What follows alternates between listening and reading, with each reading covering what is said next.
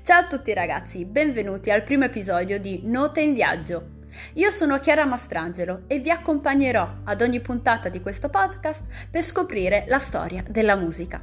Prima di iniziare vi chiedo di seguire la mia pagina Facebook Il mito delle sirene e il mio profilo Instagram Chiara Mastrangelo. Quindi ragazzi, chiudete le valigie che si parte e dopo la sigla scopriremo l'argomento di oggi.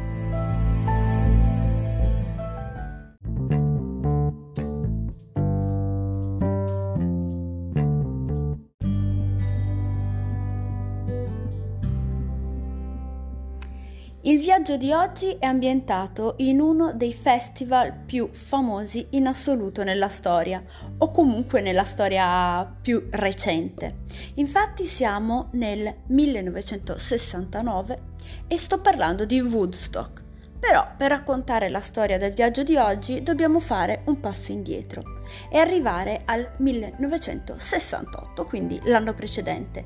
Quell'anno non è particolarmente vitale per il rock anglo-americano, anche se poi con Woodstock verrà, e vedremo, definitivamente eh, incoronato come uno dei generi più, più, in voga nell'ambiente giovanile e tuttora è molto ascoltato dai, dai giovani che si interessano maggiormente al mondo, al mondo, musicale e alla musica non elettronica, quindi quella suonata con ancora le chitarre, la batteria e tutti, e tutti gli strumenti classici del genere. L'attenzione in questo periodo è generata sui grandi avvenimenti storici dell'epoca, che come vi dicevo prima non solo le rivoluzioni giovanili ma in quel periodo c'era la guerra in Vietnam, ci sono stati due assassini importanti, quelli di Kennedy e quello di, Martin, Luther King.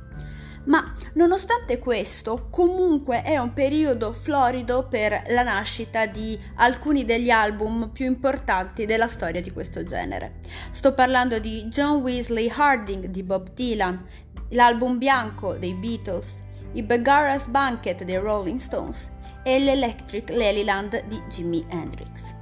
In Inghilterra, tra i singoli più venduti troviamo il Simon Says The Fright Gum Co., è un brano molto classico del genere bubblegum, però il genere bubblegum non è riuscito a seguire la scia del rock che si è andata ad affermare anche negli anni e nei decenni successivi, così decretando la fine del genere, che comunque è da specificare che era un genere prevalentemente ascoltato dalla fascia adolescenziale degli ascoltatori di musica dell'epoca.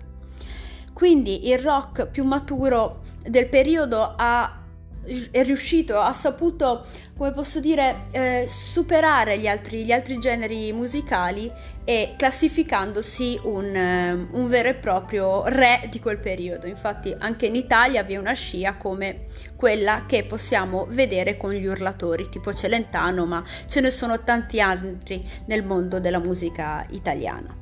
Parallelamente il lavoro dei Beatles ha permesso alla musica di affacciarsi ad un nuovo neoclassicismo con, sper- con le loro sperimentazioni sonore. Infatti se eh, noi andiamo a ricercare la storia dei Beatles possiamo vedere che loro proprio all'interno dei, degli studi di Abbey Road, famosissimi come non conoscerli, vicino alla famosissima, altrettanto famosissima foto della, loro, della copertina di un loro album dove attraversavano queste, queste strisce pedonali. Loro lì durante quel periodo proprio giocavano con gli strumenti, sia quelli per registrare che gli strumenti musicali veri e propri, generando così delle nuove sperimentazioni che successivamente hanno significativamente portato a un'evoluzione della musica rock e non solo. L'anno successivo, quindi stiamo parlando del 1969, l'anno proprio di, di Woodstock, la classificazione dei diversi generi del rock e del pop portano alla conseguente frammentazione del pubblico appassionato dei generi. Infatti, precedentemente chi ascoltava pop, chi ascoltava rock era un unico eh, pubblico, invece con le varie sperimentazioni, le varie approfondimenti musicali o meno si è, sono nati dei sottogeneri. Questo ha portato alla frammentazione perché poi chi era appassionato di un determinato sottogenere vedeva anche un po' di, con distacco gli altri generi, pensando che il proprio fosse quello più, più rock di tutti, diciamo così. Comunque, arriviamo al nostra, alla nostra meta definitiva del nostro viaggio. Siamo tra il 16 e il 18 agosto del 1969, siamo in America e precisamente a Woodstock.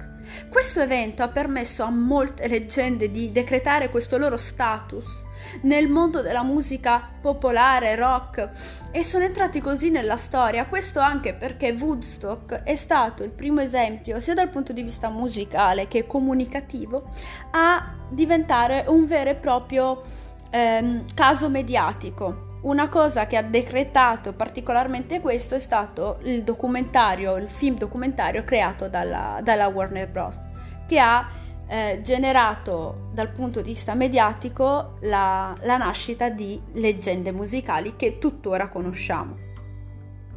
Quindi dal punto di vista commerciale e comunicativo Woodstock è proprio un eh, cambio di marcia, quindi è l'avvento di, delle, de, delle, pop star che, con, che conosciamo oggi che grazie a quello che è successo nel 1969 si è evoluta la, la, la comunicazione, si è evoluta la, la costruzione del personaggio e, e, si è arrivati ad oggi dove i personaggi sono proprio disegnati, molti, i più famosi sono prevalentemente disegnati a tavolino dalla A alla Z.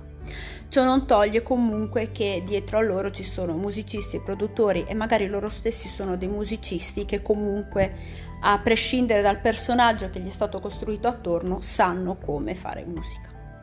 Ma non si può dire che questo festival, quindi sto tornando a parlare di Woodstock, abbia saputo fotografare in toto la realtà musicale statunitense. Infatti stata, sono stati esclusi totalmente gli afroamericani che in quel periodo avevano dato vita alla soul music, che è un po' l'antenato del il genitore del, della musica di adesso, come per esempio um, Beyoncé, o comunque que- que- quel ramo musicale che comunque era molto molto presente in America non è stato minimamente preso in considerazione dagli organizzatori di Woodstock.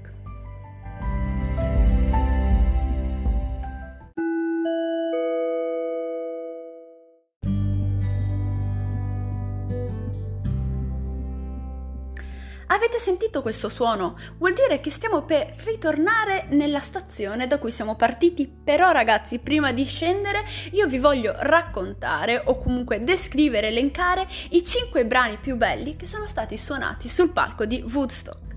Alla quinta posizione troviamo Santana col brano Waiting. Alla quarta posizione troviamo Joe Cocker con Just Like a Woman.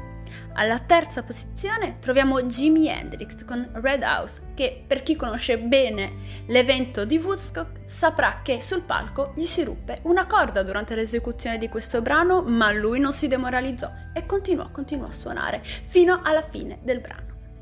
Poi alla seconda posizione troviamo i The Who con Pinball Wizard ed infine alla prima posizione troviamo il celebrissimo brano Piece of My Heart di Janis Joplin.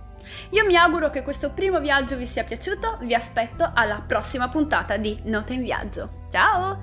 Ah sì, dimenticavo, ricordatevi di mettere un like alla mia pagina Facebook Il mito delle sirene e un follow al mio profilo Instagram Chiara Mastrangelo. A presto!